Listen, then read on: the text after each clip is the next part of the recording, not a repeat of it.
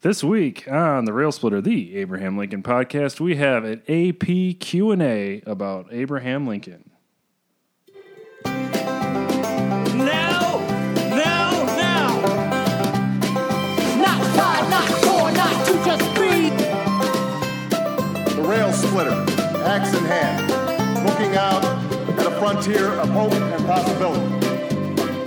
being excellent to each other. And party on, dudes!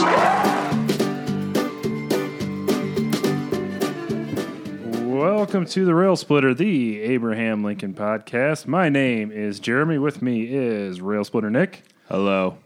and Rail Splitter Mary. Hey, everybody. We have a very special show today. Um, we, Nick and I work at a local high school, and we have some questions submitted to us by some of the advanced placement students there. But before we get to that, we wanted to chat a little bit about some current events in Lincolniana. Um, so the first one was a story that I wanted to talk to you both about that I just kind of stumbled upon through Twitter this afternoon. The Abraham Lincoln Presidential Library and Museum got an interesting donation this week the Charles Manson letters, which I thought was very interesting because uh. they're now in the same collection as the Gettysburg Address. The Edward Everett copy of the Gettysburg Address is in the same collection now as the personal letters that Charlie Manson wrote. What do you guys think of that? I when when I first saw the story, uh, my first thought was okay, first surprise, and then my next one was, "Is this fake news? this like like really really?" Uh, I guess high school kids are to listen, so I probably couldn't say my initial thoughts. like, what's the background story on it? Do we know any? I don't. I I kind of read the article, and there's no really rhyme or reason to it. it just- There's there's not. It's very vague. I found. yeah, it was like he the person bought it because he was dating someone who was obsessed with serial killers and wanted to impress her. And then when Charles Manson died a couple weeks ago or last week, I don't even know when, he's like, you know, these really ought to go to a museum now that he's gone. Which is just the whole thing is just so creepy. it's so creepy. Yeah. So, first of all, like, that is now the weirdest thing I've ever heard about somebody buying something to impress a girl. Um, I thought it was when my brother bought a banjo for a girl, and then he lost a banjo. But uh, in that breakup, There's a banjo in our theme song. So like, does Doctor Cornelius then can they like hand it off to somebody else? I they guess keep he's it? Like, responsible for it now, right? I mean, they're I don't know what the etiquette is amongst like museums and presidential They- libraries and all that I stuff. gotta think. Here in Canada, they have to um, like you have to have like usually they form a committee and then um, you would put it out to the public to say hey does anybody want this or you would offer it back to the original donor and say this just does not meet the mandate of our collection at all Yeah, I was, and uh, maybe some other museums said no, and I don't know, but it's. So they're gonna put that on like a special exhibit. Hey, the Manson ah, letters. I God, I hope not. it's, it's uh, feel almost uncomfortable that it's in the same place as the gettysburg address Yeah, I mean they do have some. I mean, it's not a Lincoln specific collection. Like they've got Yeah. presidential artifacts, m- many, many, many, many Illinois artifacts. This has nothing. This is so out of left field. I don't know. I wonder where this ranks of the weirdest things that they've gotten. Yeah, this is weird It is. It is very weird. So, um, but you know, I don't think Charlie Manson needs any more attention than just like why is that in the collection? And maybe you know, and maybe there's other things in there that we just don't know about that are just really, really out there. Um, one other uh, really quick thing of Lincoln uh, related items that I came across this uh, actually this morning. Um, we're recording on Wednesday, so I can since this is going out on Thursday, we can say this. But um, I'm in, and I shared this with the with the Rail Splitter crew earlier. But I'm in a online trivia league called Learned League, which is um, super nerdy but also super fun. I was gonna say. And, and by the way, if any of our listeners are Learned League players, uh, they call them. We call ourselves. I'm I'm still a rookie, so I don't even know if I can claim it yet. But uh, people in Learned League are called llamas for the LL. Anyway, if there's any llamas out there, let me know. what rundle you're in. The leagues are called rundles. Anyway, Dude, question this- five. There's I- six this questions. is a whole today. podcast itself. There, the lowdown on it. it's pretty. It's pretty strange. There are six questions every day, and you play against one other person. Uh, it's really fun. I recommend it. Um, you can only get in the league by a referral. So um, I had to reach out to someone who I played quiz bowl with in middle school. Didn't talk to since, and was Facebook friends with. And she was kind enough to refer me, so it was pretty awesome. So you can refer me and Mary. I sure can once I become a full fledged member. Yeah. Oh, you're so- still llama status, Nice. or is I'm llama a not a? rookie. Llama's everybody in there, but I'm a rookie. Once you're no longer a rookie, you pay like a yearly fee, but then you can refer people. So the question, they're very difficult questions. Like um, I usually get, on a good day, I'll get three out of the six correct. Uh, I got four today, but uh, here's a question Q5 today. What comedic play, though of no particular enduring artistic merit, is by far the most famous work of playwright Tom Taylor due to a significant suspended performance seven years after its debut? So there's a lot of clues in that question. Uh, no, per, no particular enduring artistic merit, so it wasn't a great play. Uh, it was the most famous work from Tom Taylor, who uh, I thought might have been my buddy Justin Taylor from high school's dad. It's not. I was thinking Tim Taylor. Tim the Tool Man Taylor. The two man. Two, tool Yeah. man Taylor. And it's a comedic play, but the, the biggest clue in this question is that it's uh, a singular suspended performance seven years after its debut. Uh, obviously, I think many of you probably can guess because we are the, the Rail Splitter, the Abraham Lincoln podcast, and I've only brought up one Learned League question on the show. Uh, so it is Abraham Lincoln related. Uh, Mary got it right away. Um, and she's like, "Oh, great! It's it's our American cousin. I'm sure you got it right." And I said, "I did not get it right. I couldn't come up with it. I kept trying to, and I put out the worst guess. What was it? Okay, the guess I put out is a very common trivia question. It comes up a lot. Unfortunately, when I said a singular suspended performance, I got stuck on that clue. You said And- Hamilton. No, and I remembered a Super Bowl was once a Super Bowl broadcast was once famously interrupted by a TV movie called Heidi, which comes up in trivia a lot. So I guessed Heidi because I'm like, oh yeah, that was a very famous interrupted performance. Not even realizing that if that were a play, it would have been the thing interrupting the performance, not the performance being interrupted. Just a terrible guess on every account, especially because I created and co-host a Abraham Lincoln podcast. I I love Abraham Lincoln. Uh, you get a little flag, like everybody has a unique flag in this game. My flag is a portrait of Abraham Lincoln, and I missed it. it's embarrassing. Very embarrassing. yeah. Hey, I feel your pain. Yeah. Uh, that you know, Mary's next week. I shared how I didn't know anything in the trivia round about Lincoln last episode. This is you, Mary. It's your Oh, turn. yeah. yeah, that's right. Because Nick missed some Gettysburg Address questions, But it's unfair. Mary, Mary can always go. I'm Canadian. I don't need to know. But she does. Thing. she she did better. She got the question I missed, and she got the questions you missed in our charity trivia. So it's uh, it's not not good. But you know, we'll see. I don't know if I won the game or not. I'll know. I won't know until about they email out the results after midnight. So that's when I'll find out if I won my Learned League match. you on like a time limit on those things? No, it's that's why you have to have somebody refer you because you have to like basically you're on the honor system for not cheating.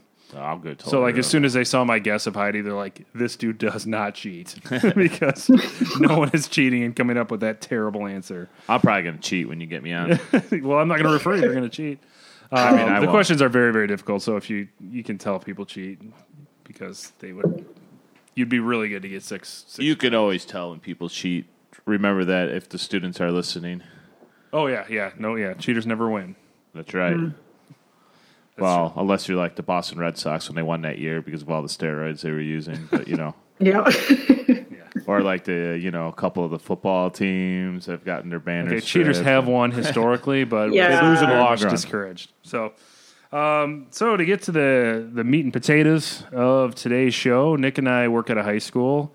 Uh, so for the rest of the show, we may need to change our names to Rail Splitter Mr. Stangy and Rail Splitter Mr. Boyce, but um, I know that's really awkward for Rail Splitter Nation. So we're just going to go ahead and keep our first names and tell the students I'm a hip teacher. They just call me Nick. that is so dumb. You can call me whatever you want after you graduate, but People who even know me don't even call me my Yeah. by my first name. Yeah, they don't. They should call you Mister Stangy more often. They just call you Stangy. Yeah, I'm literally just Stangy. It doesn't help much that I come in into the next classroom and I say, "Hey, hey, kids, where's the beard?" Like, I don't know. He's somewhere else. That's awesome. Yes, I refer to Nick as the beard to students at school. It's not the most professional thing, but that's all right. No, I'll keep that in mind.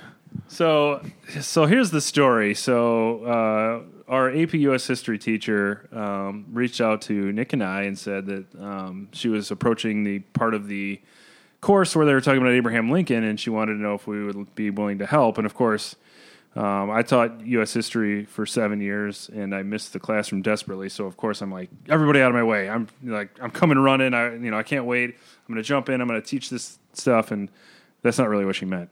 um, she wanted some kids to submit some questions, and then Nick had the idea of turning it into a podcast episode, which I thought was an excellent, excellent idea.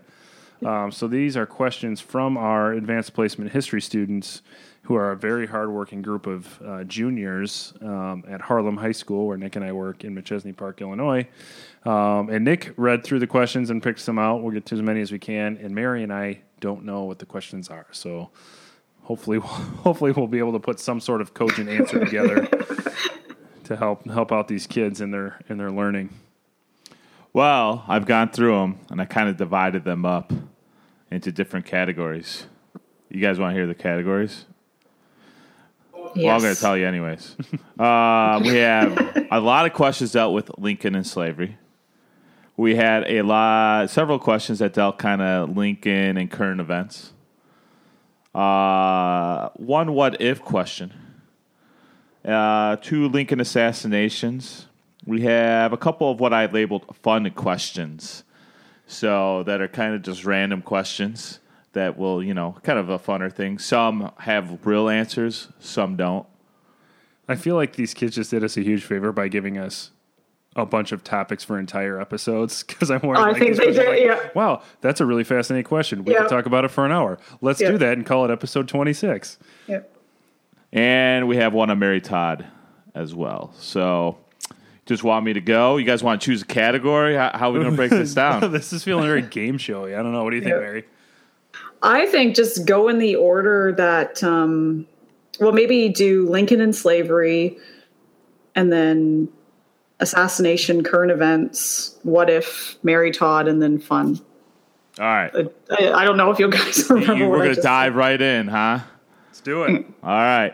Um, a lot of the kids, a lot of them had, you know, kind of dealing with, you know, Lincoln, some of his statements on slavery, race, um, a topic that we've covered off and on throughout. Um, and a lot of them, um, you know, I think I have some good questions with that. So I guess the first one I will start with is was Lincoln opinion, Lincoln's opinion on the social inequality of African Americans completely self opinionated, or was it politically motivated to appeal to both sides? Do you believe that he succumbed to political pressure? And I kind of combine this from Matt, uh, Ariana, Trinity, Alyssa, and what was it? Fatty or Oh, Fadi. Fadi, sorry. Um, I apologize, Fadi, for that. So I kind of combined all their questions together into this. So I don't know who wants to start. I can start. Go for it. Well, I've actually just been reading in uh, Ronald C. White Jr.'s biography called A. Lincoln, which um, I'm about. I'm almost all the way through it, and I would highly recommend it as a biography for people to read if they're just starting to learn about Abraham Lincoln. Um, I would say that it's a mixture of political pressure and his own opinion that he could not he couldn't say how he really felt because that might have been too much for the people and he was at the time he he's got to appeal to the abolitionists but then he's got to appeal to the people that you know are not ready for the slaves to be emancipated um, and so he's got his own opinions but there's having your own opinions but when you're a politician there's also you have your political opinions. So I think it was um, from what I read today, um, and just actually I was thinking about it this morning as I read it that definitely there was a lot of political pressure on him, and he had to be very careful, um, especially at the time that I'm reading this. It was 1862, so it's even before he's issued the Emancipation Proclamation, which was not issued until after the Battle of Antietam he's and he's got different groups coming to the White House. He's got you know some African Americans coming to the White House to tell them about this plan that he has um, for you know sending them away from America um, for colonizing. And he's writing to different, like you know, a couple newspaper editors, asking them his their opinion as well, and giving his own opinion. So um, he's trying to find out how people are feeling about it before he can really say. So yeah, politi- mix of political pressure. I think a lot of political pressure. I think at that time. Yeah, I, I would agree um, that it was a mixture. Um, I, I, I, believe that uh, Lincoln very strongly held on to beliefs about equality and about abolition, um, but he was also a political genius, and he behaved and acted in ways uh, in which the ultimate end game was the abolition of slavery, and he was smart enough to get there in a way um, as quickly as he possibly could. Had he gone any faster, he would have lost political points, I believe. Had he gone any slower, he would not have achieved his goal, or w- at least would not have achieved it uh, when he did. Um, I also want to just mention doing something because of political pressure or doing something to score political points in a way is not inherently bad right? I think sometimes we get this idea and i think a lot of um, high school learners are kind of like yeah he just did that to get votes or he just or he or she just did that um, because it was politically expedient at the time. That's one of the something that may be the case but i don't think that's necessarily bad um, unless the action is bad, right? So like if if we're talking about abolition of slavery, if we're saying like, well, the only reason that Lincoln really pursued it was because it was polit- politically expedient for him. Well, okay, you know, it, it was a noble endeavor, right? Um, I don't think that he was one who took on controversial abolitionist ideas because it would get him to the White House by any means. Um, I think his position as a moderate in the Republican Party in 1860 did get him the Republican nomination, did get him to the White House, and they kind of, you know, he kind of pulled the veil back slowly to say like he was actually not a moderate at all. He just knew that that's what it was going to take to get things done. And in that regard, I compare him a lot to Barack Obama, um, specifically with like with many things, but specifically with the same-sex marriage issue. Not that I would put abolition on the same plane as same-sex marriage, but when he said he evolved on the issue and when he was non-committal about it in 2008, I don't believe for a second that he was not in favor mm-hmm. of marriage equality. I do believe that he knew that his political goals, meaning not getting elected, but meaning achieving marriage equality, would not have been accomplished if he just came out and said it. Whether that's good or bad is up to you as a learner, you as a discerning voter and citizen. Um, it may be not quite honest, but um, I think that there's a lot of Lincoln in that um, in that kind of thing too with with abolition. So great question. Uh, the question reminded me back to our conversation we had with uh, Dr. Um, Kende. Is that right? Did I say that right? Uh, Dr. Ibram Kendi, who Yeah. wrote um, "Stamped from the Beginning." And then our conversation with him, he kind of mentioned Lincoln's view when it came to race and slavery um, was probably more so with race was ever evolving. It was an evolution Yeah. that you saw. So you know, in his young political career, I don't even think he's thinking. You know, you, you kind of used the phrase "the end game." I don't think he had, uh, you know, um, abolishing slavery as the end game at that point. I think it's something that evolved over time. Yeah. And um, I'm reading a biography on Lincoln too right now. Um, the third one and the the one that you guys aren't reading. The God, you got the white one, you got the one you're reading, and then what was the other one that came up in the Twitter sphere? Is it, uh, David Donald. Yes, Okay. Yeah, So, that one's and- good. Yes, it is. and then um, I totally forgot where I was going with all that. It took me so long. to Yeah, think yeah. I don't think he. Yeah, he when he embarked on his political career as a state legislator in Illinois, like he's like, I am on a path to the White House to abolish slavery. I agree. Yeah, he wasn't on that plan, and he did evolve over time. I agree.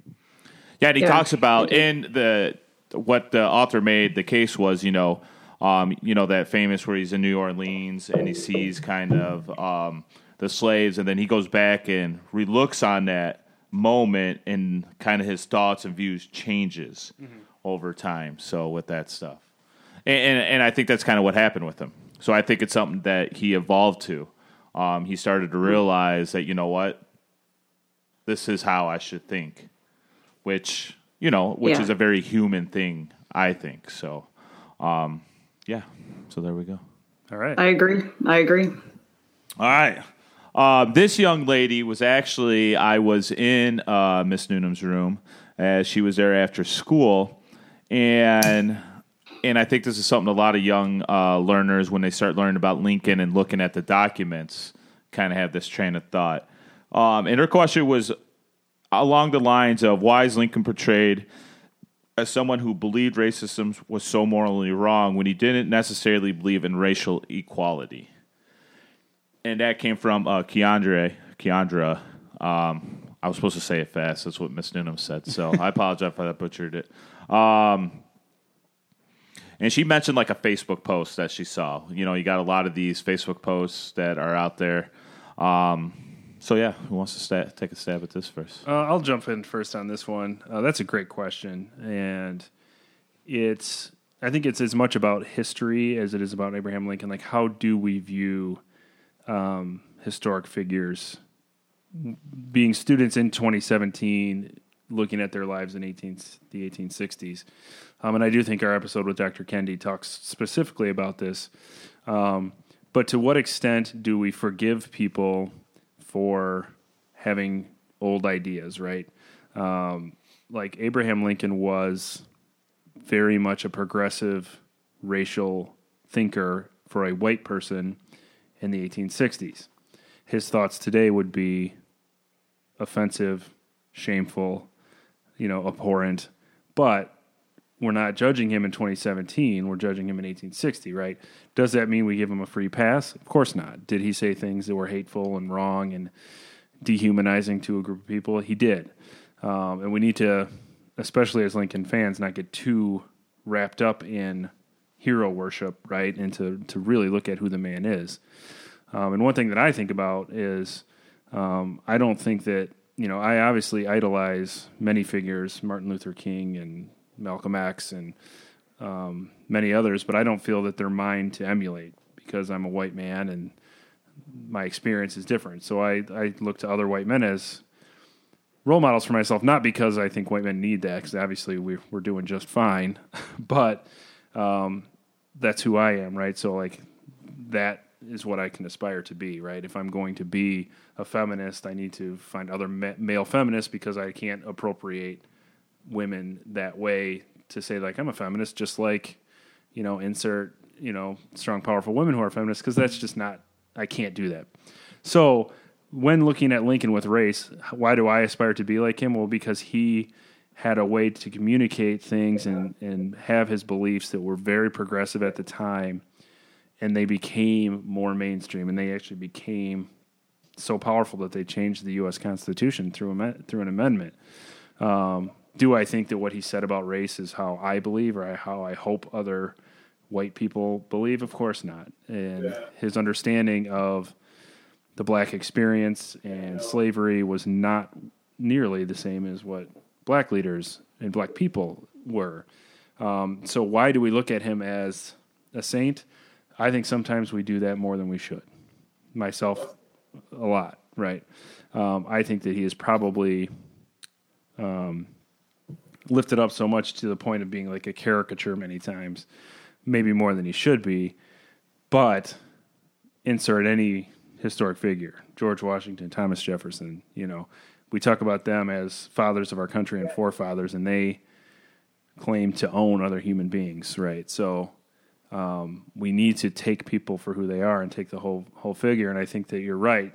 Many times we overlook a lot of racist ideas that Abraham Lincoln had and give him a free pass for it. But I do think we need to acknowledge that he, his work and his soul was so much more progressive and open and loving than certainly than the norm, and maybe as much as anyone else um, who was a white male, um, aside from maybe like you know Garrison, you know William Lloyd Garrison, or you know John Brown, several others. But um, but yeah, I, th- I do think that that's a great point. Yeah, I completely agree with you, Jeremy, on that. Like, just the, his ability to communicate and have his beliefs become mainstream.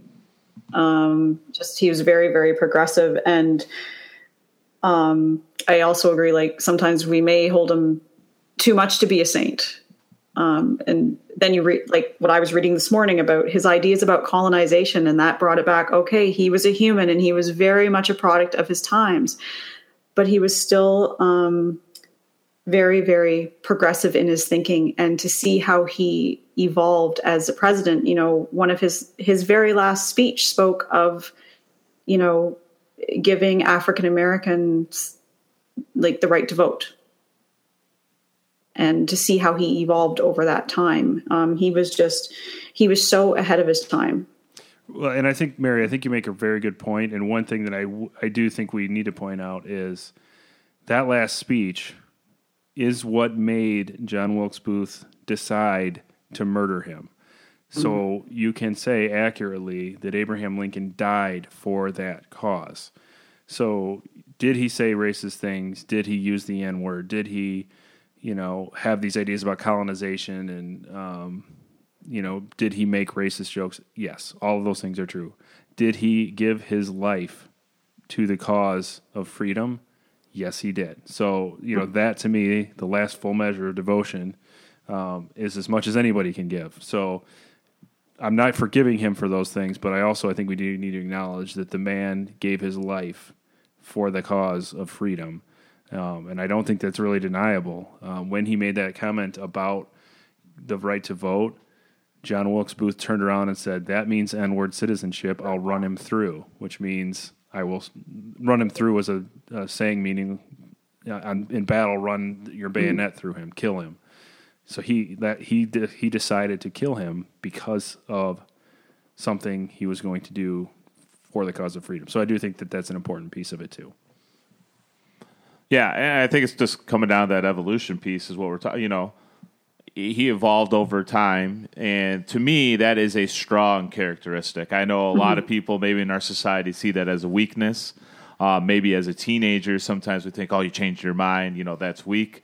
Uh, but that's not necessarily the case. You know, like Malcolm X, I mean, also changed his mind and views. That's one of the things that you know. Once I started learning who he was, drew me to him. The fact that he had the courage to do that. Lincoln had the courage to do that, and like you said, and really, he really took and helped push. Like I always talk about in my classroom equality, it's a step forward, step back, and Lincoln definitely allowed for things to take a step forward towards equality.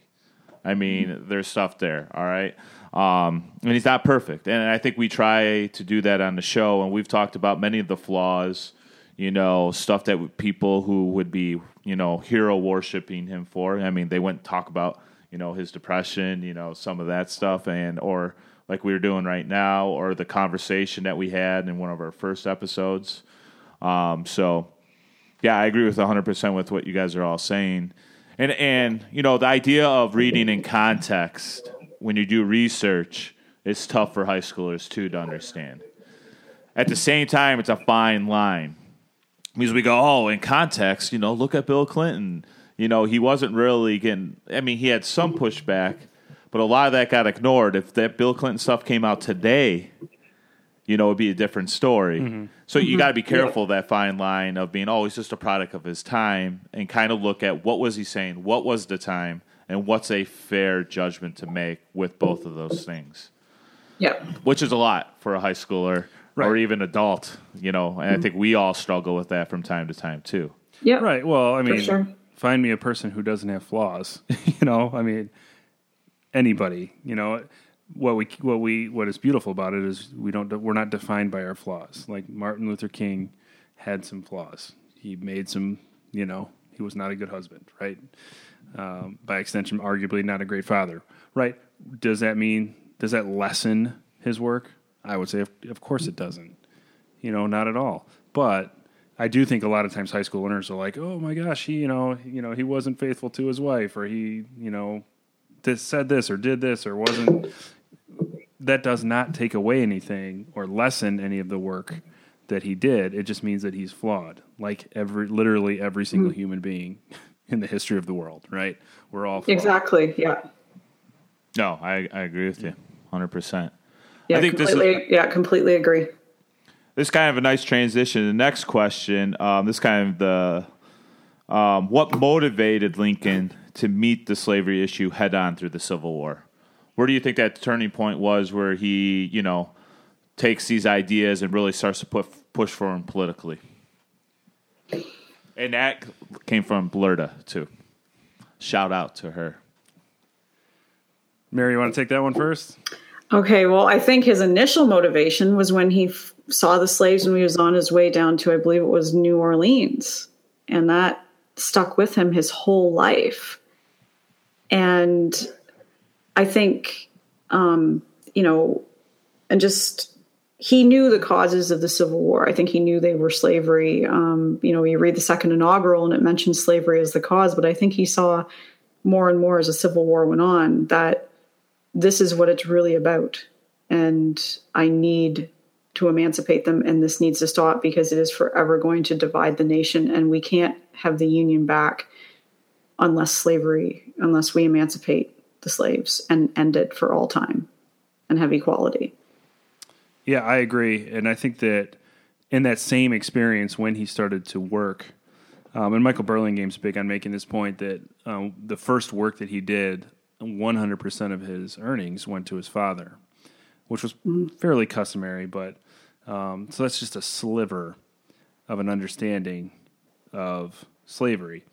Um, in his uh, one quote that I kind of turn to a lot is when he says, or when he said, um, "As I would not be a slave, I will not own slaves." So he's saying, so like he wouldn't, since he wouldn't um, subject himself to that, nor would he do that to others. Um, and he, I think his his abolition agreements were very, very mild. Eh, They they were revolutionary relative to others, but the main abolitionist arguments, really from him and everybody, were not about the you know because slavery was not owning of other people's bodies. It was torture. It was rape. It was you know treating them like machines or animals, like whipping them into you know beating them into producing more product. I mean, this was not something where you were simply owned by another person, although that is dehumanizing enough as it is. Uh, but Abraham Lincoln's big argument was he just believed, and I think a lot of it came from that trip to New Orleans and also from him giving 100% of his earnings to his father, that every, and he would say every man, but every person is entitled to the sweat from their own brow, that every person is entitled to the fruits of their own labor. And that was the big argument for abolition, and that's the one that took hold. It wasn't as much a humanitarian one as a labor and production kind of argument. But Yeah. again, that's because he knew it would work, and it uh, ultimately did. Yeah, I mean, I agree with both of you, so I won't bore our listeners with a rehashing of the stuff. Um, well, I think this kind of transitions nicely too. For me, you know, we talk about. I know you mentioned the Emancipation Proclamation. That's always a tough thing to teach uh, the students because it's really a political weapon. Um, then you know, because it freed the slaves in the South where they weren't listening to the, the you know uh, Lincoln anyway. So um, and it didn't free any of the slaves in the slave states that were still part of the Union.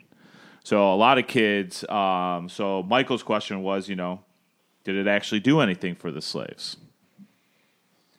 Right. I would say no. Not. I mean, yes and no. It was a moral issue. Like when slaves in the South heard about it, they they knew that abolition was on its way, or at least efforts were finally being made officially to do it. It did a lot for the war. It made the war about slavery officially or explicitly. It always was, um, but that was Abraham Lincoln endorsing or coming forward and saying it. It was a hugely important what I kind of point to though is a lot of times students or critics of Lincoln say like that didn't free one slave, and then they kind of extend that to saying like Abraham Lincoln didn't didn't free one slave, which I agree with. He didn't free one slave. He he well he didn't free any of them. They were they, you know you, you can't grant their freedom that's God given or Creator given, but he freed all of them because like the Emancipation Proclamation has so much fame and notoriety, but we don't really talk about the Thirteenth Amendment a whole lot. At least not before the movie came out. You know, so like that amendment forever, you know, you know, I know that shall be forever free is in the Emancipation Proclamation, but like that amended and changed the U.S. Constitution to prohibit slavery forever, hugely important, and, and he was obviously instrumental in doing that. So when critiquing the degree to which Abraham Lincoln freed slaves, don't just look at the Emancipation Proclamation, look at the 13th Amendment. The mm-hmm. proclamation itself, technically, maybe you can argue that it didn't free anybody, um, or you could say that it was the significant, huge, giant leap of a first step toward telling everybody this is what this war is going to be about. Well, yeah, to me, it's the clearing Yeah. of the air. It's like the war is now officially about slavery. You know, it's kind of like you're having an argument with your spouse and you're kind of just poking around at the issue. And then finally, somebody just comes out and says, This is what it is. This is what it's about. You know, lays it out on the table. Yeah. Um, and it leads, without this, you know, maybe you don't have the 13th Amendment coming around um, like it did. It, it lays out what the future is going to be if the Union wins. And the Union won. And what was that future? 13th, 14th, 15th Amendment.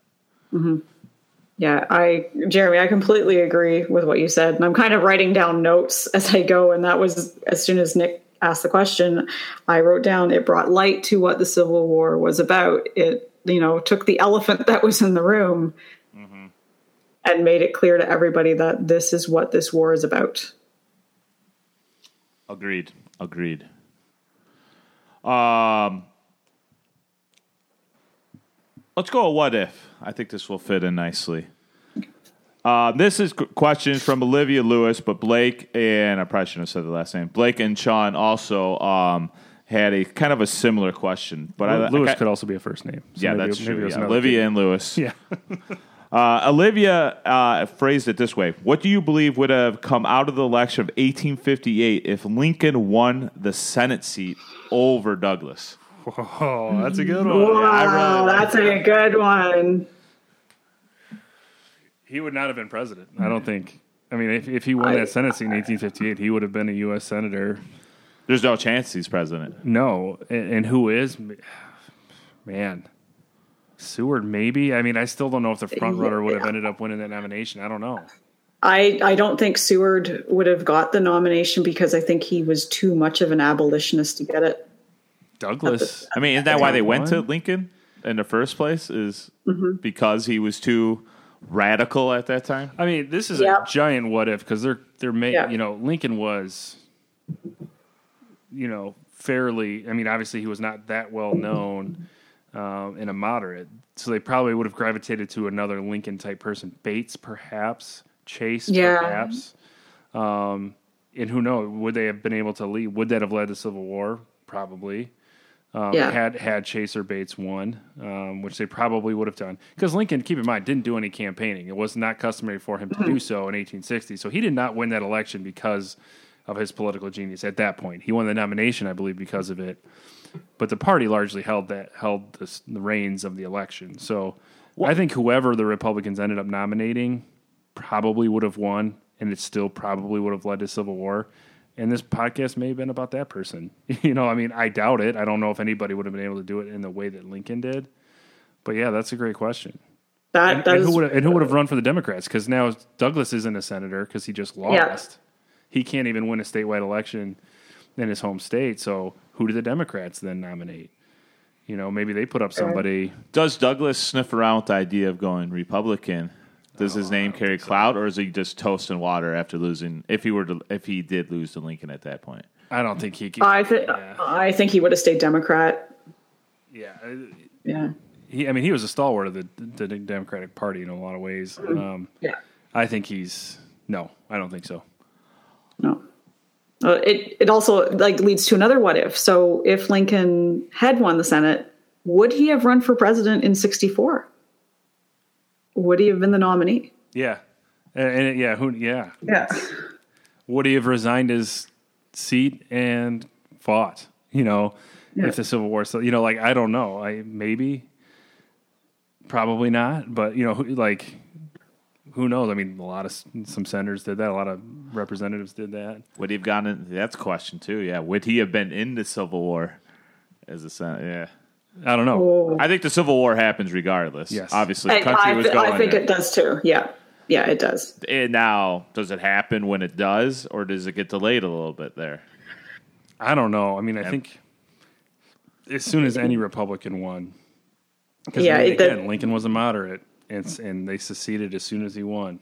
You know, Yeah. so I think I think it probably would have been Bates or Chase, uh, Mm-hmm. and I think the secession would have still happened, and the whole course of the war would have changed. Because I mean, you know, our Fort Sumter episode clearly said there were many options, and each one of them would have taken the more in a different path. And There's all kinds of butterfly effect things too. Um, I think it would have been probably Bates or Chase. Yeah. Um, if it were Bates, the Union may well have lost. If it was Chase, Yeah. uh, who knows? Um, Chase was definitely an abolitionist, definitely uh, a very strong-headed leader. I don't know. You know, that's Yeah, uh, what- you know. Would Lincoln have had a cabinet position? yeah. uh, That He they would have cut the no. I guess they wouldn't. Would they have needed him to cut a deal? Like, would he have had some clout over the delegates? Yeah, yeah. Well, and if if and who know, you know, if that convention's still in Chicago, that makes him a very important person. If he's not mm-hmm. running, I don't know. That's a great question. yeah, that I- was I would really say- good. I would say we, if that happened, we wouldn't know who he was unless we're really into the history of the Senate. I agree. And then I think uh, the reason we think the Civil War would happen is because the way the tickets would break down. The Democratic Party for the for the high school kids over there, they were already pretty much divided on what they wanted their stance. So that would have made it, you know, that's kind of what happened to them. Democrats became divided and had several candidates, and then you have, you know, um, what's the other party that's created? I can't even think of it right now. Constitutional Yep. Union. Yeah. Yep. Yeah. So um, that would have happened probably regardless. And then when you divide that amongst three people, all you need is one other candidate, and the Republicans would have had their group together still and kind of taken an election. That's why we're saying that Yeah. for Yep. the high school kids out Yep. there. Um, you know, I thought it was a great what if. So very fascinating Mm-hmm. That was question. really when you said that. What That's if? I'm like, ooh, this will be kind of fun. I'm like, holy Yeah. cow, that's really good. And that, that's the well, it's part funny. about- I was actually like, Go ahead. I, I was just going to say when I was reading White's bio when I was back reading about when Lincoln ran for Senate, the one thing I thought was, what if he had won the Senate? Mm-hmm. Like, Yeah, and I'm always like, that's this then- is such crap because he got more votes technically, but because the legislature elected senators at the time, he really won, but he didn't win. It's probably a really good thing that he didn't win. yeah. Those of you listening, you, you have uh, you know some ideas or thoughts or theories on how things would have played out. Please share them with us too. So, um, and high school kid, I mean, the, what ifs make history fun. So once you start getting into stuff and you can fool around with what ifs, that's what makes for fun conversation. So Yeah. encourage you to do that. Yeah, back in the days where I used to eat lunch with Mr. Stangy every day, basically it was, and it maybe still be, but we just talked about what ifs of history and presidential par fights. Now it's just what if he wasn't our boss? No, I'm just joking. Excuse me if you heard my sneeze off, Mike. Sorry. Um, all right, we got a couple assassination questions. Um, I think this kind of plays into Did Lincoln have a bodyguard at Ford's Theater? If not, why not? If so, why didn't he stop Booth? I believe the answer is yes, um, but he stepped out for some reason. Ah, I'm gonna have to.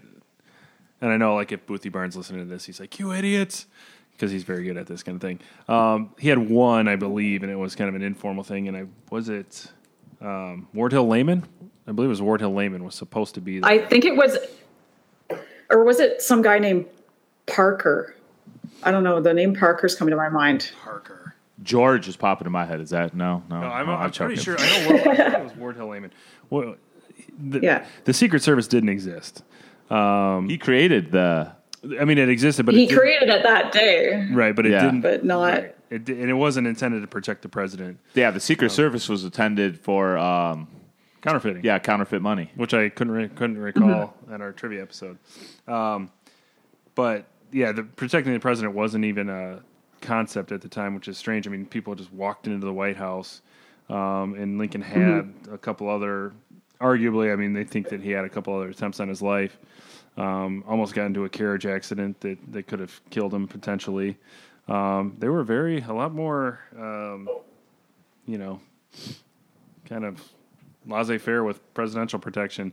Obviously, with him being the first assassinated president, that changed a lot of things. But Well, even I, I was reading a book about Truman. I, I guess this was after he was president. Once he got out of office, I mean, him and his wife just packed up their car and drove across the country, just like a road trip. Hey, we're going road trip. Oh, so like no protection or anything, and that's kind of mind bot. That's kind of awesome in a way to me. well, he had an attempt on his life. Truman did. Yeah, Um, that's a great in David McCullough's biography of Harry Truman. There's a great story, great like right after uh, Eisenhower is inaugurated, they're, they're they start that road trip, and and they're really confused in the car because it was the first time in five years that they had stopped at a red light because they didn't have to before. So it's it's kind of a neat story.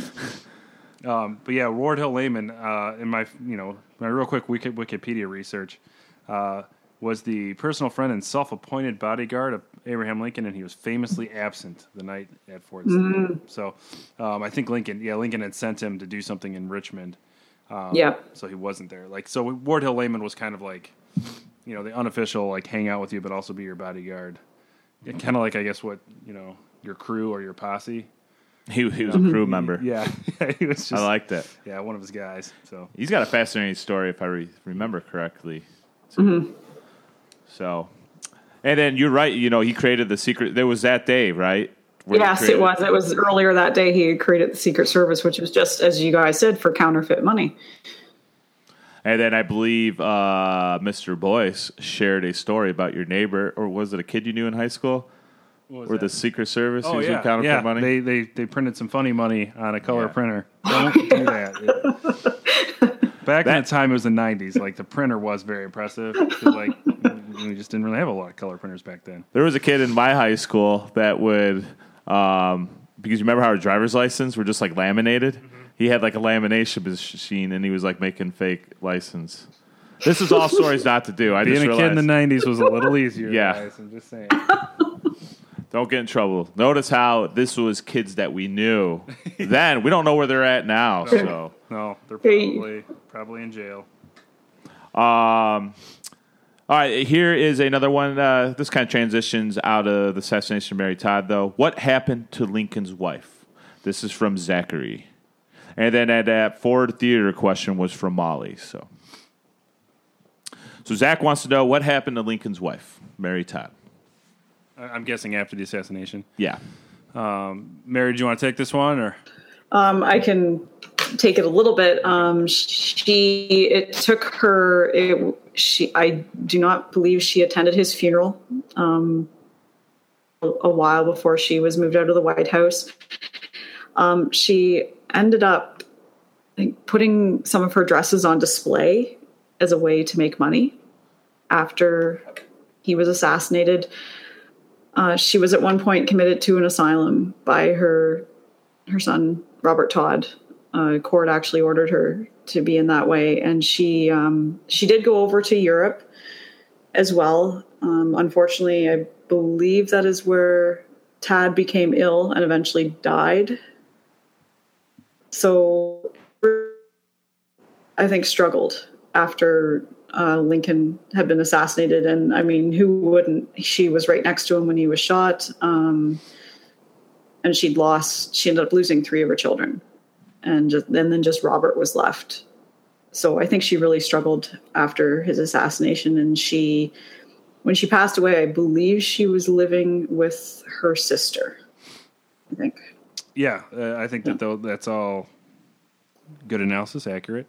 Um, I think it's important to note that um, mental health is, you know, mental health care wasn't a thing then. Mental health Yeah. was obviously a thing. Um, so yeah, it's a great point when you lose a four-year-old and uh, what twelve-year-old and then an eighteen-year-old, and in the middle of that, your husband was assassinated while you were literally holding onto his arm and then there's no sort of support to help with the grieving process or depression or loss or you know and then uh, literally to be um, almost incarcerated in a way institutionalized um, for being insane. Um, it's very very tragic uh, very tragic. Um, but yeah she and of course the one son one offspring who did Mm-hmm. not die was the one who put her in that institution. Yeah. So it's just a sad, it's a sad deal all around. Because obviously, if that happened now, and I think be support and you know medicine th- to help.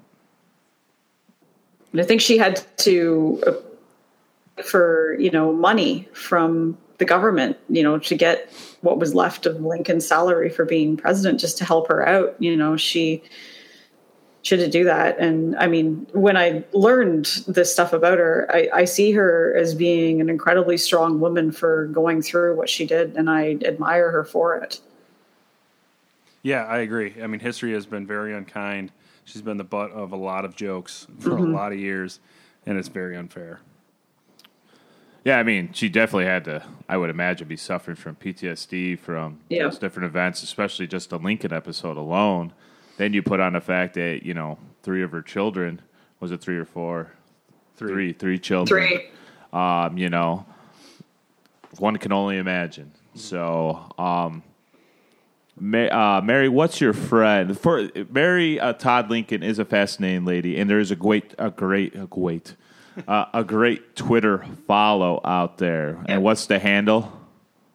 I think it's Dr. Stacy. Let me just look it up. Um, Yeah. I've met her. I've yeah, Stacy McDermott. I have met her before. She and I've heard her lecture. She is a wonderful lady. Um, she's a good friend of mine.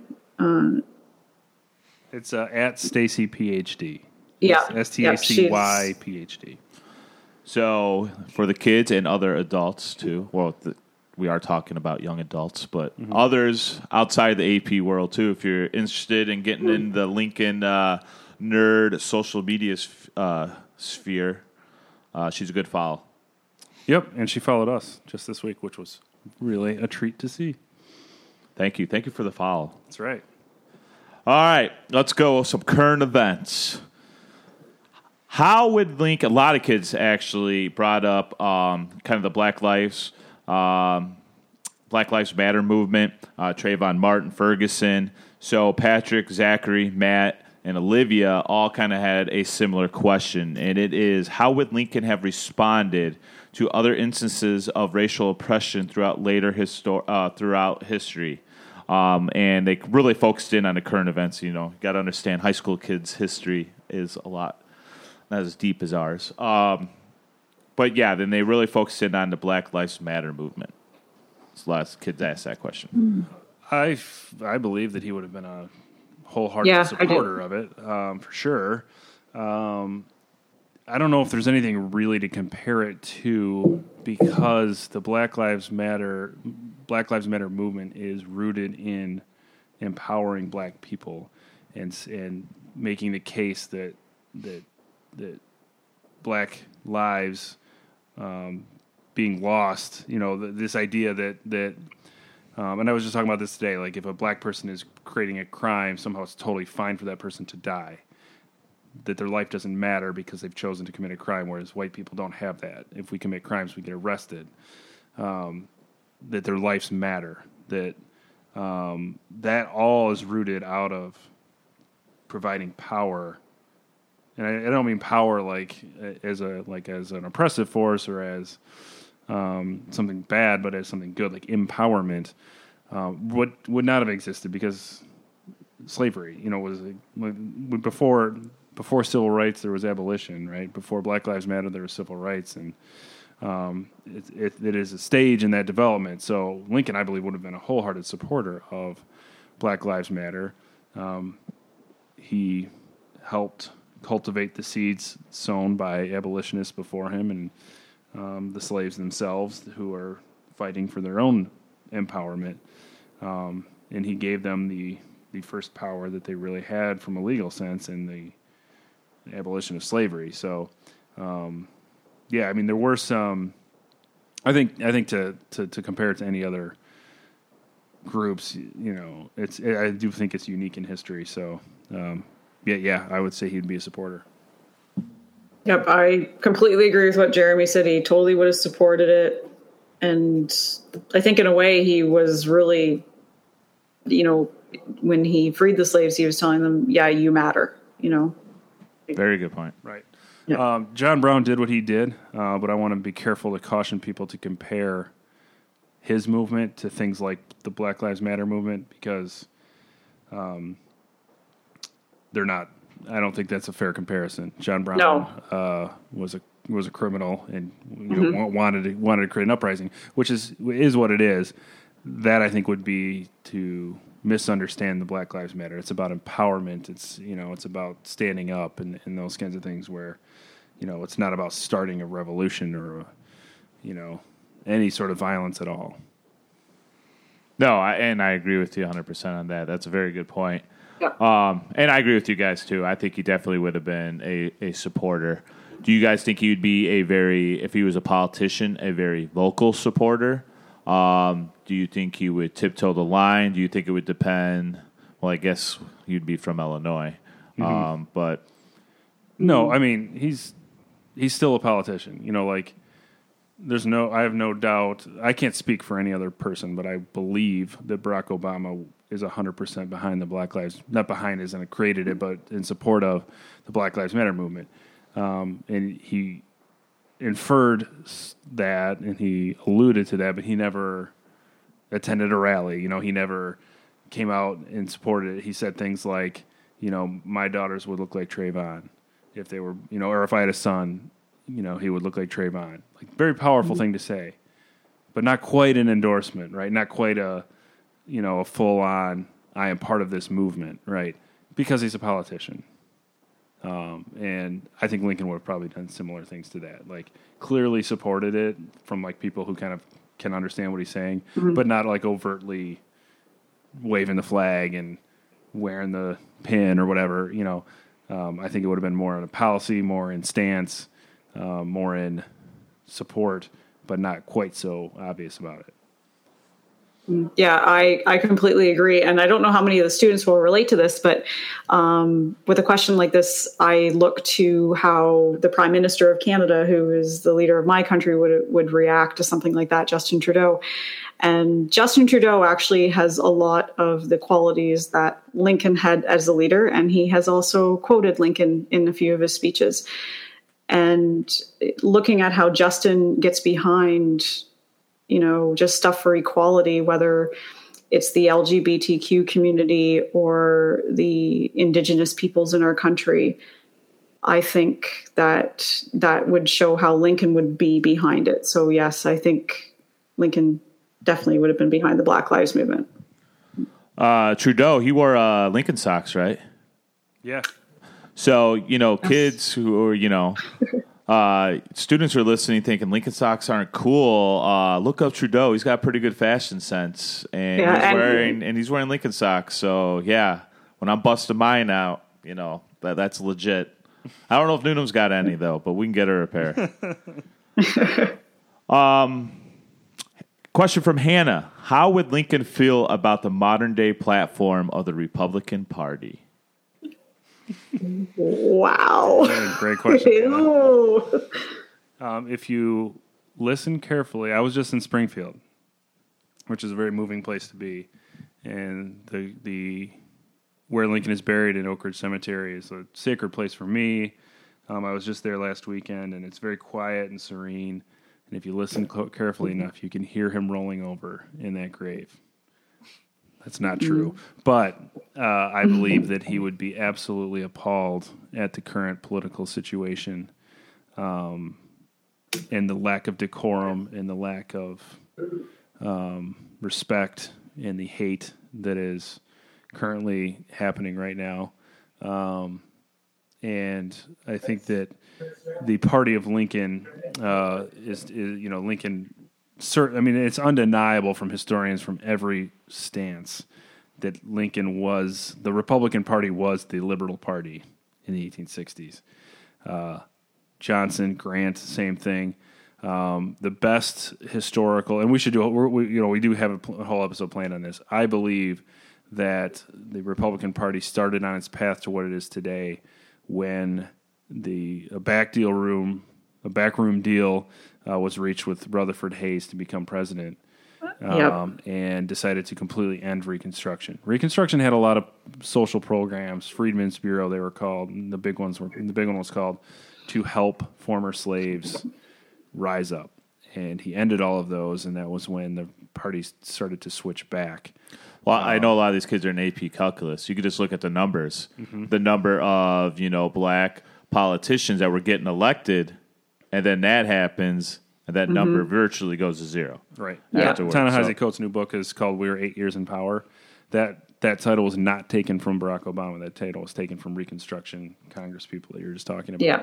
Um, and another way to look at it, you could look at it too, is if you look at political maps up until 1968, you can see geographically where uh, where the country voted, as far as you know, in, in states that were known for really enforcing Jim Crow and to be a little bit more race, a lot more racist um, in ways. Not to say that the North wasn't, uh, but when Lyndon Johnson and the Democrats got behind the Civil Rights Act in 1964 and 1965, there was a complete shift in who voted for whom. Um, and you can see Johnson's political map and Kennedy's political map in 60 in 64 and Nixon's map in 68 and then every single one ever since. And if you're just looking at Confederate states, that will kind of tell you some things that shifted the party's landscape.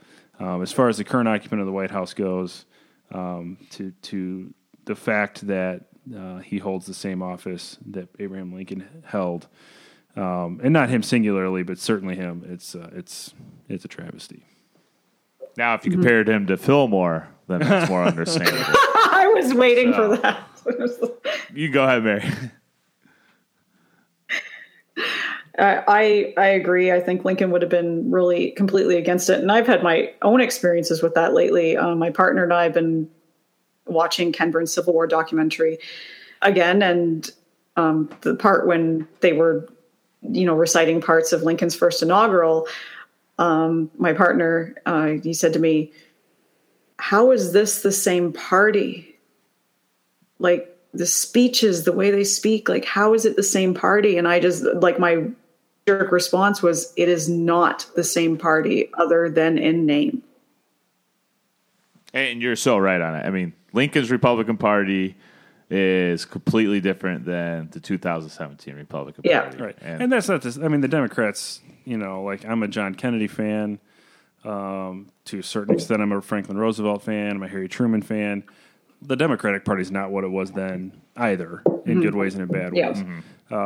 Yeah. And you know, and I just want to say, like, since we are talking to students at the public high school I work at, um, that have beliefs and stand strongly in them. So, like this idea, I never have subscribed to this idea that teachers can't have political beliefs and educators can't have political beliefs.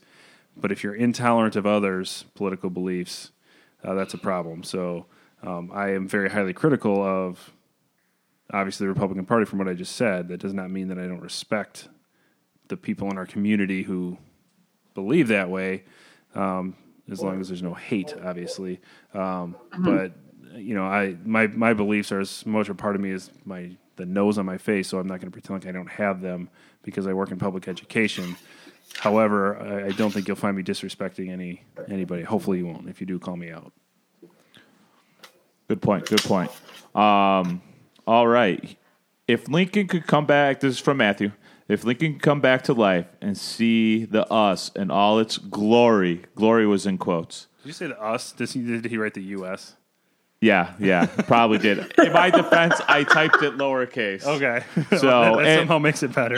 And for the students listening, I am the idiot rail splitter, which you probably know based on my appearance at school. So, uh, all right, let me start that over. If Lincoln could come back to life and see the U.S. in all its glory, in quotes, would he be disappointed, or would he um, congratulate the growth that's been made, even with all the problems that still are present in pres- in society today? I would say he would be proud. Um, I'm I'm thinking back to um, I I was taking a class a couple semesters ago, and someone who's now a very close friend of mine, um, who I hadn't really met yet. We are just kind of starting our journey onto us to a through an educational program.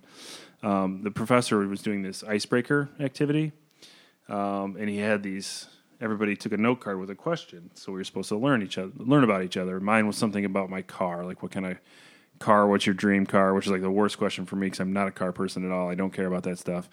Uh, but anyway, uh, but my friend, um, her name's Kendra. She her card was if you could be reborn at any point in history, what point would it be?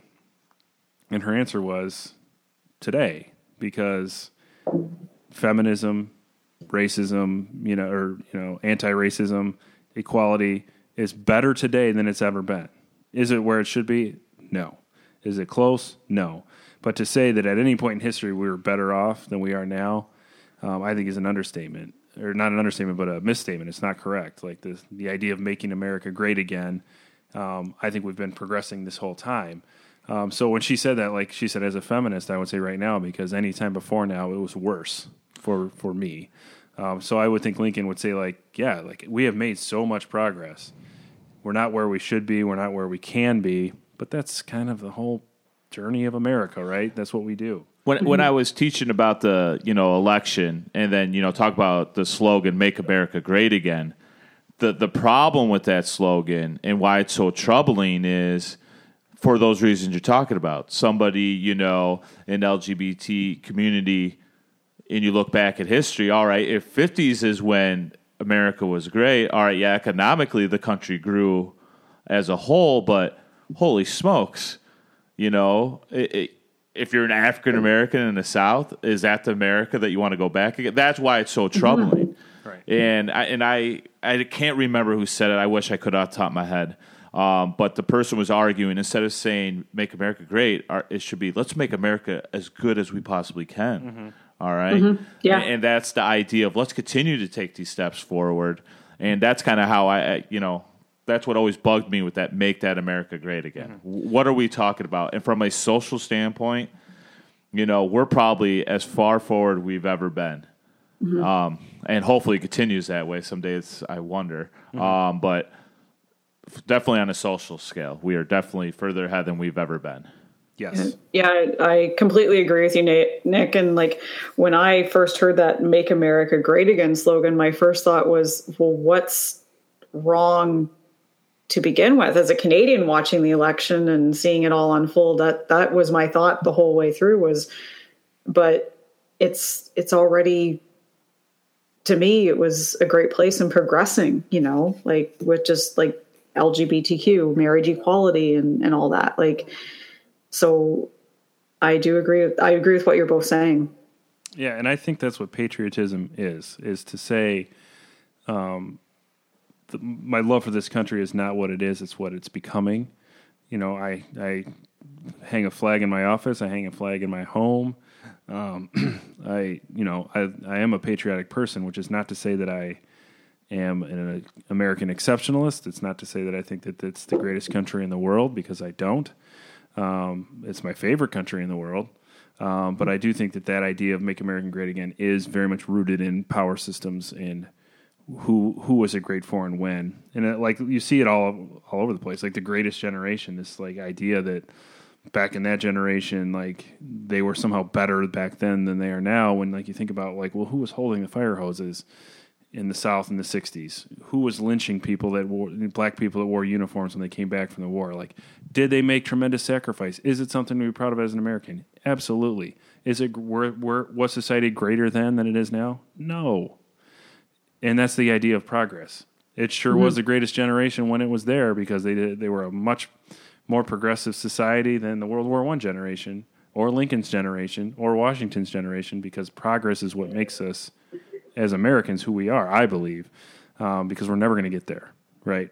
Um, but yeah, so if Lincoln were reincarnated, um, I think he would be okay seeing the progress that we're currently in, but also Yeah. Also have a lot to say about where we need to go.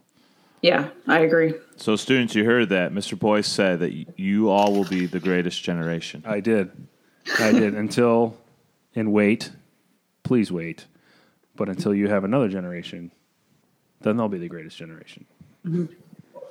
Man, could just never win. Can't stay on top forever, can you? uh, all right, fun questions. We ready? Yeah, we uh, we might need to revisit some of these. We're getting uh, we're getting long here for a podcast podcast podcast podcast episode. Whoa, sorry if you heard some echo there. Remix. So uh, maybe end with a fun one, and then we can maybe revisit some of the questions. All right, let's go. We got two more in us. Sure. Why is Yeah. Lincoln on the penny?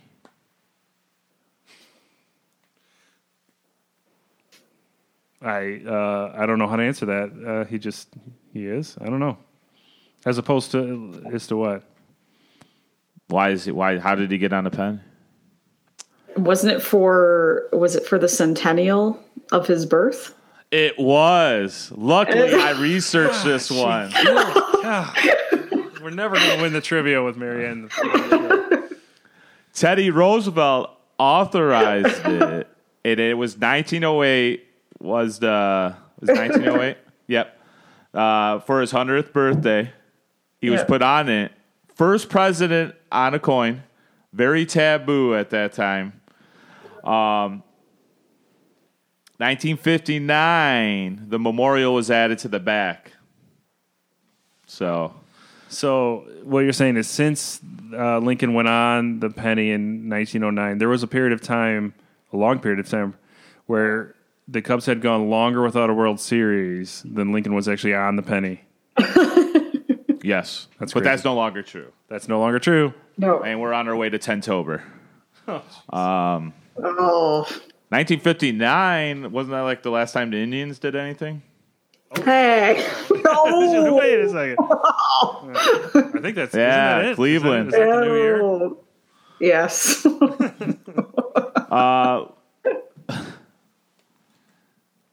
What do we prefer, Beards or Chuck Norris? Ooh. Chuck Norris has a beard. Trick question. Yeah. Oh, that is. true. Ah. Could Abraham Lincoln beat Chuck Norris in a fight? Sam wants to know. And that last penny question was Trinity. Okay. Could Lincoln beat Chuck Norris in a fight? yes. Yes. I also agree. Um, we should start making Lincoln references like there are Chuck Norris references. I agree. So, yeah. yeah, I agree. Yeah. Would Lincoln Renee wants to know would Lincoln be disappear disappointed, excuse me, of the lack of beards in the White House? You know, I he doesn't. Like the, I think the beard, Yeah. because like I don't see him getting into like the hipster beard thing. Um, I don't know. I would say I think he'd be okay with it. I think he'd be less um, less okay with like how formal everything is. Like no one's wearing boots. No one's wearing like a really shoddily tied tie. Yeah. Dude, Obama so got formal. lambasted for that tan suit. Yeah, You know what they would do to Lincoln's Yeah. appearance? Yeah, I know, he yeah, would basically wear the same dirty suit every day. Like that picture of when he won the nomination, like with the frazzled hair. You guys know what I'm talking Yeah. about? Yeah. It's like all messed up. Like, dude, Yeah. Yeah, I don't think it's the lack of beer. It's I think it's the uh, yeah the over fancy everything else. Yeah, he would And- not. I don't think he'd like that. for the students, Lincoln was not known for um, his professional attire, um, which is why I dressed the way I did at the high school. So I Yes. aspired to be Lincoln. In in the world of fashion, Mr. Stangy is the Abraham Lincoln of Harlem High School. Oh, I like that. That's I'm going to use that if I ever get called in. Yeah. I'm probably the Abraham Lincoln of where I work because I wore an Ohio State shirt today and like jeans. I like it. I don't think Abraham Lincoln would wear an Ohio State shirt, but that's a conversation for another day. Uh, that's how the Fillmore uh, feud started. yeah. Who I I just read Lincoln hung like went to Niagara Falls with Fillmore. Gosh, how terrible of a trip was that for him? Um, d- like d- Canadian colleges, like do people wear all that gear up there? I'm sure they do. what, like You know, like Ohio State. What's the Ohio State of Canada? the Ohio State Al- of Canada? Alberta Province University? We don't really have college teams here at all. Um, it would be, I don't know, like in Niagara area, it would be probably be people cheering for the Maple Leafs, the hockey team, All right. which is like the Cleveland Browns of the? NHL. I love that joke. The Ohio State University would be the Alberta Providence University. No, I got it. I think Yeah, it's funny. probably. I, it was so funny. I said it twice. I think you realized nobody got it and you were explaining it. It wasn't that Yeah. complicated because you know. Never mind. Hopefully, the students have turned off. Should have said Ontario. off. or Quebec. I apparently didn't get it either.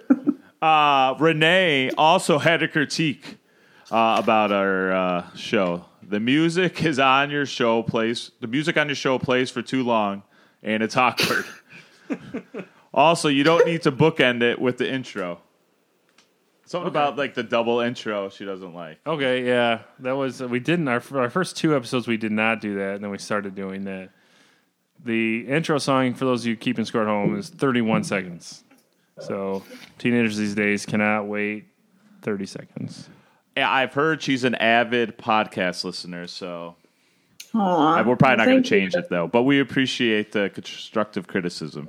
And who, We, who was it that it. we actually had a good comment from Mr. Burns That's true. about the. That's true. So, all right. Well, uh, that was really fun. Uh, I, my youth, my my faith in the youth of America remains strong. Uh, those were great questions, well thought out, deep. Uh, I thought it was great.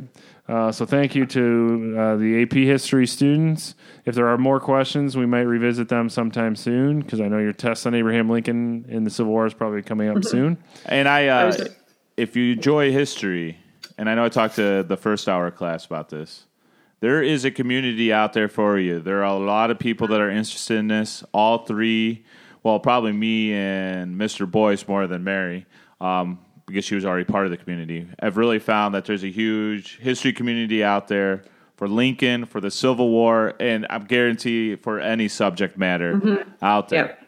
So go out there, follow it. You know, if somebody says that's weird or not, no, it isn't. It's cool. So um, I'd encourage you to seek those people out. Here, here. I agree. I agree right. completely.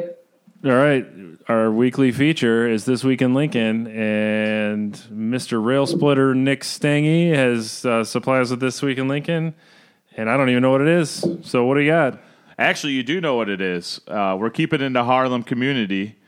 Um, we work with uh, a Miss Stoyer who has a young son, and she sent me the picture the other day of him reading a Abraham Lincoln book titled "The Story of Abraham Lincoln," bought by one Mr. Boyce. That is true. Oh, that's Aw. that, that warms my heart. Yeah.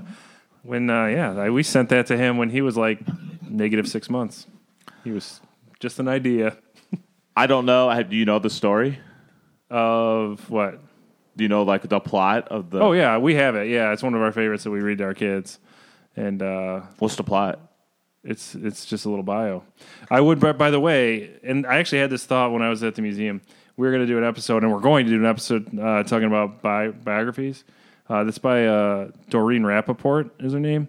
Uh, it's a really good Abraham Lincoln biography if you're looking for a reader that's one to four years old. I am all over this. Yeah, no, it's it's really cool. She, the illustrations are great, and that I'm so happy that she posted that. That makes me feel good. So I'll share that picture with you and have you throw it out there. And where can people find this week in Lincoln always, as well as communicate with us? It, it will be on our Instagram uh, at, at RailsplitterPod, and that's our Twitter handle as well.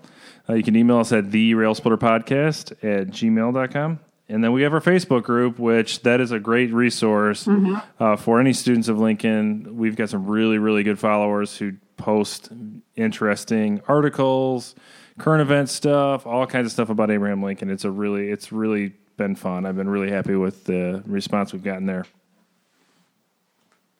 No, yeah, I agree. So, uh, man, feel free to subscribe to us on iTunes and Podbean, and feel free to rate us. Um, if you're going to rate us a one, though, you better leave us some comments. I'm speaking to you, that one person out there who's probably a student I have in Ingrid. Uh, we are up to 20 ratings, so hopefully uh, We did get a five star with that one. we did, yeah. And uh, we're happy to have the feedback. Uh, the reason we like ratings is just because we want to be accessible to people, and the more ratings you get, the easier uh, the iTunes search algorithms find you. So we just want people to type in Abraham Lincoln and find us. And more credibility when we try to get a guest, too. That is true. That is true. Uh, so, students, if you hate me, um, just badmouth me on social media. I mean, you got my full approval for that. You know, don't bring Mary down because you're mad at me and Mr. Boyce. so it's not fair to her. so, all right. Uh, any parting thoughts, um, Mary or Nick? That was really awesome, and I I don't know about you guys, but I think it would be fun to do another episode like that again sometime with questions from the students. I agree. I think uh, throwing it out to our other listeners as well would be also great. Yes, So yeah, I think that would be be a great one if we could get Cornelius on again too to do some questions. Yeah, those. Yeah, those. Those would be very correct and accurate answers. Yeah. Yeah, we don't claim to be experts. We're fans, but I do think we, we're pretty darn knowledgeable. Obviously, Mary is. She gets every trivia question right. so, all right. Well, that was fun. Thank you to the AP students at uh, Harlem. Uh, we obviously have a lot of affection for you and wish you all the best on your upcoming final exams. Um, and when it comes time, actually, you know what a good idea would be if we want to do this again would be around AP test time. We could probably do this again, help you out with your studying, maybe uh, give you an enjoyable way to study, or you can study while you're driving or whatever. So, anyway, thank you so much. Uh, we'll be back again next week, but until then, keep walking the world with malice toward none and with charity for all, and we'll see you soon.